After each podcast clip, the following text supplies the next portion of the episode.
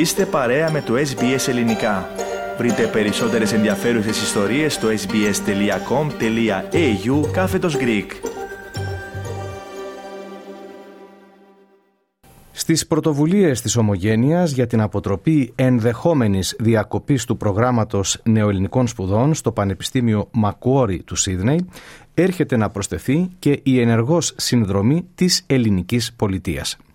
Ο Υφυπουργός Εξωτερικών, αρμόδιος για θέματα αποδήμου ελληνισμού, Γιώργος Κότσιρας, απέστειλε επιστολή προς τις αρχές του συγκεκριμένου πανεπιστημίου, με την οποία επιστολή υποστηρίζει στεναρά την συνέχιση του προγράμματος.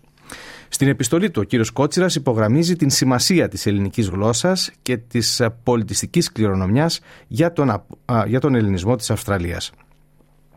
Τονίζει επίσης την συνεισφορά της ελληνόγλωση εκπαίδευσης στην πολυπολιτισμική Αυστραλιανή κοινωνία, καθώς και τον ρόλο που έχει διαδραματίσει το πρόγραμμα νεοελληνικών σπουδών του Πανεπιστημίου Μακόρι στην ενίσχυση των διπλωματικών και πολιτιστικών δεσμών μεταξύ των δύο χωρών.